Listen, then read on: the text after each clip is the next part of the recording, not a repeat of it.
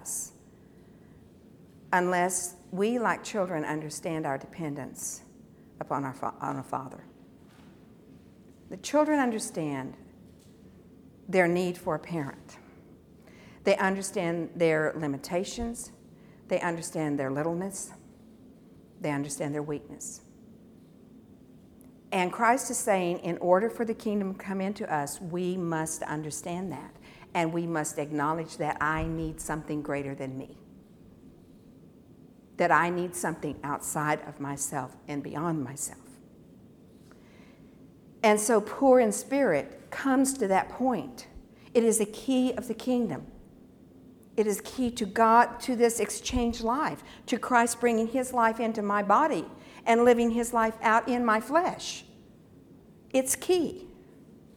It's key to my consent to let him do that. Or do I just consent to him saving my eternal soul, but let me take care of the rest, God? And whether or not I will live out the Sermon on the Mount in any way, shape, or form, or live out, let Christ live his life out in me and love people I don't particularly find attractive, emotionally, spiritually, or otherwise. The key is for me to give consent because, again, He will not extend His kingdom, His territory in me unless I consent to His doing so. That's poor in spirit. So I can get into the kingdom of heaven eternally by an act of faith in Christ as my Savior, my eternal Savior. And He can get more fully into me, His kingdom can, by my consent to say, take over my life because I certainly am not doing such a hot job of it. I need you. Poor in spirit also means that I don't see myself as the center of my world. I don't see myself as the center of the universe. And, you know, frankly, you and I struggle with that. You know, the car that cuts in front of me in rush hour and gets that little 30 foot space between me and the next car. and I find myself getting upset with them. In that moment, I'm the center of my universe.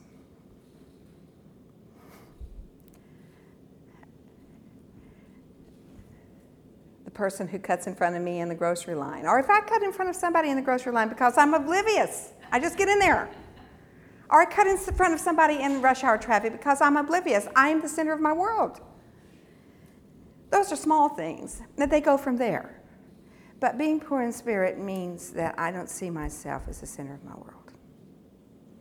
It means that I understand that there are much more important things outside of me and my own agenda.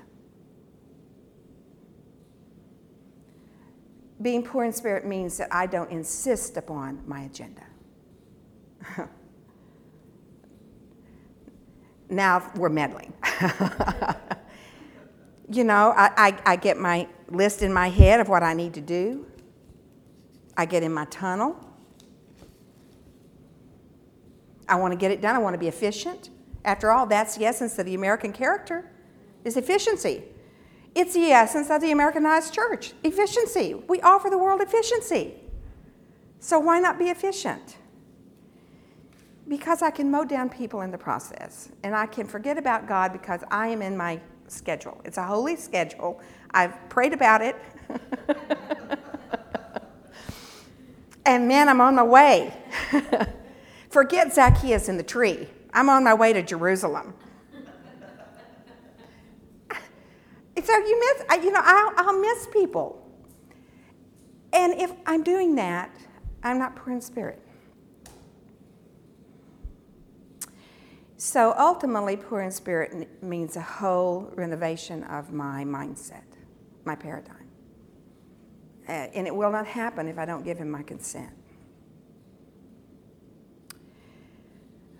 So, poor in spirit means more than just knowing my need. It, it, it recognizes that there are many more important things out there in the world than me getting done what I need to get done today and you know I can I can lose my spirituality and my peaceful mindset uh, in in a short period of time if I get my focus on my own agenda and what needs to be done. It may be a right agenda, it may not be a selfish agenda, but if I get my focus on it, then I become selfish in my focus. So the Lord asks those who follow Him to live their life with open hands, poor in spirit, recognizing that this is what I think I need to get done today, but the Lord may have something more important for me to do. So I hold my agenda, my schedule in open hands, being willing to take time out to go have dinner with Zacchaeus, uh, being willing to talk at the well and linger at the well with someone who is not looked highly upon by our church, by our culture, by the Christian community. That's poor in spirit. And um, immediately, Christ is meddling in the free will, soulish consent of the people, and he's meddling with us. But the reason he's meddling is he has something great to give us. He has his kingdom to give us. And so, what goes against the power structure of the American mindset and of the human mindset is precisely for the purpose of giving us true power. You see, poor in spirit will make no sense if the power that you and I exercise is of us. If the power I have to live an abundant life comes right out of me, if the power that and, and is in, innate and intrinsic to me, if the power that I have to live um, successfully and happily and make sure the prayer of Jabez is fulfilled in my life, if it comes out of me, then humility makes no sense. It's a fool's errand. But what Christ has, the message he has for you and me, is the message that he spoke of his own reality in John 5. Turn to John 5.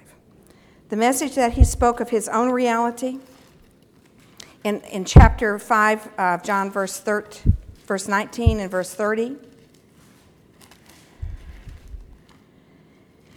He said in verse 19, Verily I say unto you, the Son of Man can do nothing of himself but what he sees the Father do. For what things soever the Father does, these things also does the Son. He's saying, The Son of Man, I cannot do anything of my own self. Go over to, chapter, to verse 30. I can of my own self do nothing. As I hear, I judge. My judgment is just because I seek not my own will, but the will of the Father who has sent me. Jesus does not ask you and me to do anything he has not already done.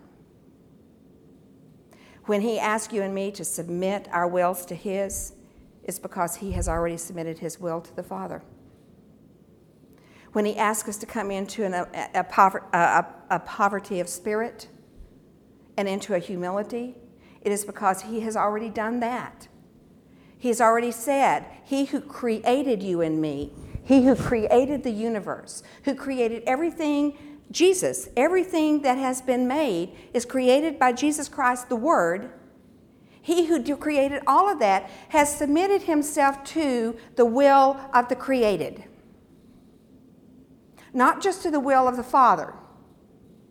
He has, cre- he has submitted himself to the will of the Creator, the created. He does not go in to any place in your soul or in your life experience that you do not request him to come.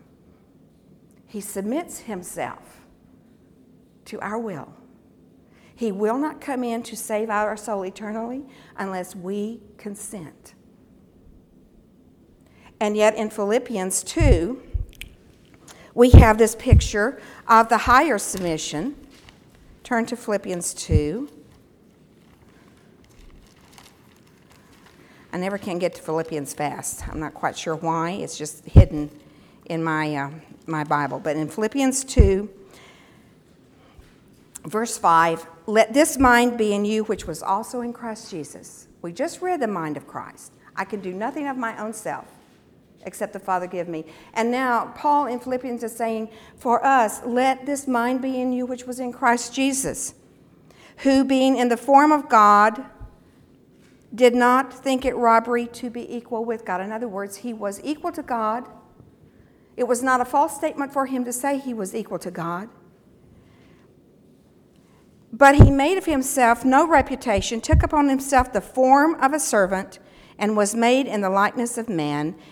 Being found in fashion as a man, he humbled himself and became obedient unto death, even the death of the cross. Wherefore God has also highly exalted him and given him a name which is above every name, that at the name of Jesus every knee should bow of things in heaven and things in earth and things under the earth. So, what is the kingdom he wants to give us if we submit, if we consent, if we come into an impoverished spiritual place where we understand my desperate need for him? What does the kingdom look like? First, he's saying that Christ, when he humbled himself in the form of a man, God raised him up, God exalted him, God empowered him. Look at what it says in the last chapter of Matthew 28. We're going to kind of flip around here.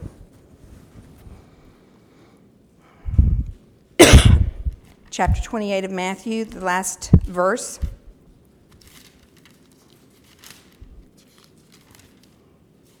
Or that last couple of verses, verse 18, we'll, we'll just read that. And Jesus came and spoke unto them, All power is given unto me in heaven and in earth. Notice he didn't say, I have all power, I have taken all power. This power was given to him. He did not take it, he did not snatch it, he did not presume upon his Father the power, and that word means authority as well. All authority and power is given to me by the Father. What does that mean for you and me? As the Son, he was given power and authority to raise the dead, to heal the sick, to cast out demons, he was given authority and power both. Whenever you see, not whenever, but most of the time when you see the word power in the New Testament, it has to do with authority. It's this kingdom turf being staked out here in this darkened orb. Turn to, for, to John 1 12. This is what it means for you and me. And are we getting cold now? Are we okay? Are you cold? Okay, all right. Okay, we're fine. John 1:12. But as many as received him, to them gave he power to become the sons of God. Even to them that believe on his name. He they gave he gave he gave he was given power and authority from his father. Jesus now is given to those who believe is giving power and that means not just power, but it also means a legal right. A legal right, a authority to become sons of God. In other words, if we come to this impoverished spirit place where we accept Christ as our Savior, He has given to us what was given to Him the power and the authority both to become like Him to become a son of God. Look what Paul says about this over in Romans 8. Verses 16, start there. And the Spirit bears witness with our spirit that we are the children of God. And if children, then heirs. Heirs of God, joint heirs with Christ, brothers and sisters to Christ joint heirs. We who crucified the only begotten Son of God have now been, by faith, adopted as adopted sons of God, and we share the same inheritance eternally that Christ has. That blows my mind. But he is saying, in an eternal picture, We have joint inheritance, the same kind of inheritance that Christ had. And so, chapters 2 and 3 of Revelation are a peek into the inheritance of the overcomer. We will be kings and priests, just like Christ. We will sit on the throne with Christ at the very end of chapter 2 and rule the nations with Christ. I don't, I mean, that's beyond my comprehension. But what he's talking about here, that once we believe and we enter into the kingdom, and the kingdom enters into us, we are now co heirs with the only begotten Son of God as adopted children. And, and we are sealed eternally in that spirit of Christ as brothers and sisters. We are given power. Look in Luke 9 at the power that he gave to the disciples. In uh, Luke 9 and 10, he gathers first the 12 disciples. Verse 1 He called his 12 disciples together and gave them power and authority over all devils, in other words, demonic possession, to cure diseases. He sent them to preach the kingdom of God and to heal the sick. He gave them authority and power both. In chapter 10, he calls 70 more. And he appoints them and he sent them out in verse 1, two by two, in chapter 10, before the face of every city in which he would come. And um, in uh, verse 9, jump down to verse 9, he gave them power to heal the sick that are in those cities and to say unto them, The kingdom of God is come near, is coming to you. And go on over to verse uh, 17. And the 70 returned again with joy, saying, Lord, even the devils are subject to us through your name. That is the power and authority he gave his blue collar believers just, you know, ragtag muffin band here. And uh, they said, and Jesus said unto them uh, in verse 20, Rejoice not that the spirits are subject unto you, but rather rejoice that your names are written in heaven. That yours is the kingdom of heaven. Yours is eternal life. Rejoice there. That's the greatest power, that's the greatest authority. Don't lose sight of that, he's saying. Um, let's go to um, John 14. And let's look at what power his kingdom citizenship offers to all who believe, not just to the 70 that he ordained, not just to the 12 apostles whom he called, but to all who believe.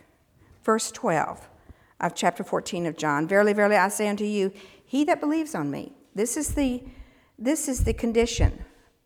He that believes on me. It, it's not time conditioned, it's whomever believes on me. The works that I do shall he do also, and greater works than these shall he do, because I go to my Father. Whatsoever you shall ask in my name, that will I do. In my name means in my will.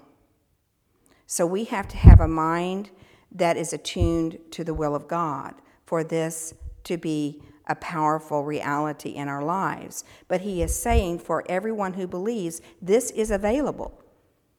If you become poor enough in spirit that you're not the center of your world, poor enough in spirit that you recognize that your agenda is not the most important agenda, that your idea is not the best idea that your ways need to be God's ways.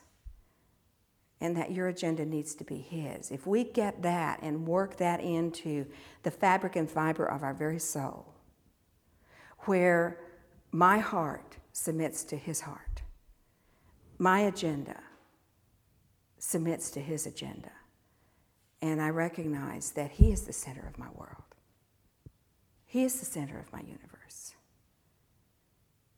and that He is the only life outside of my world. outside of my littleness. He's the only life.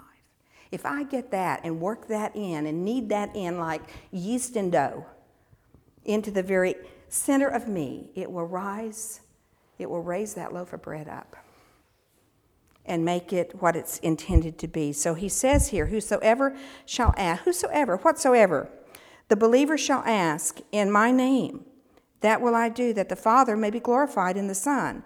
If you ask anything in my will, in my name, I will do it. This is kingdom life. This is kingdom power. And it starts out with the great paradox that if we would live an empowered life, we must be poor in spirit.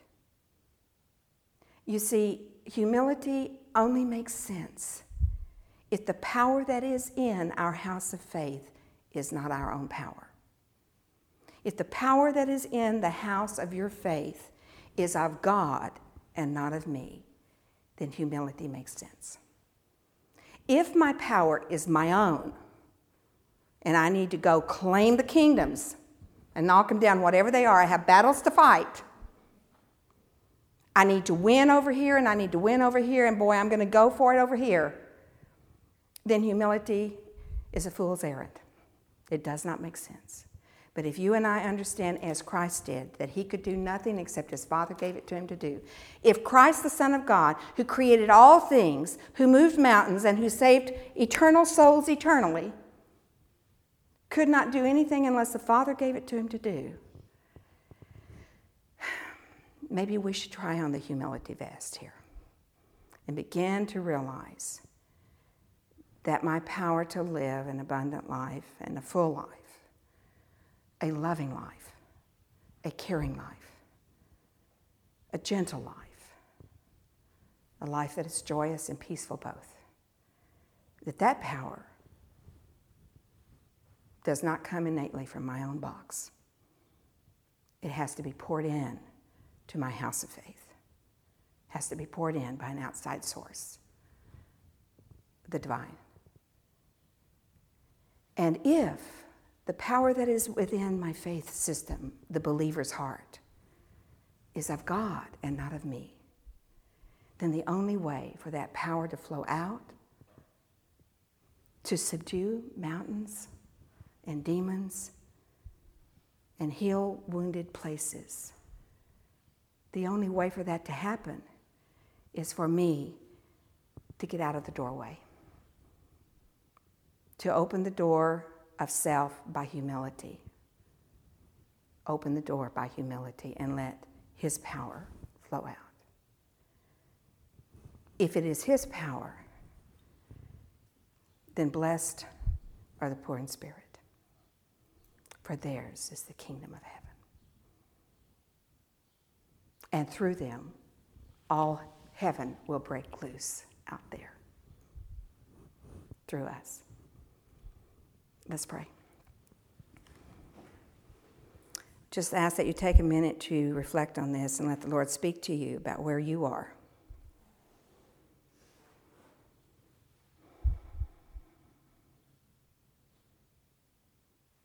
And what He wants of us, what He wants of you.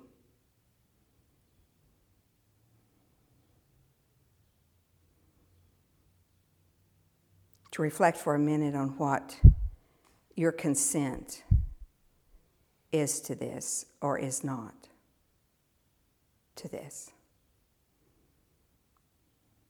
He submits himself to your will, and he will not come in in fullness unless you say, Come.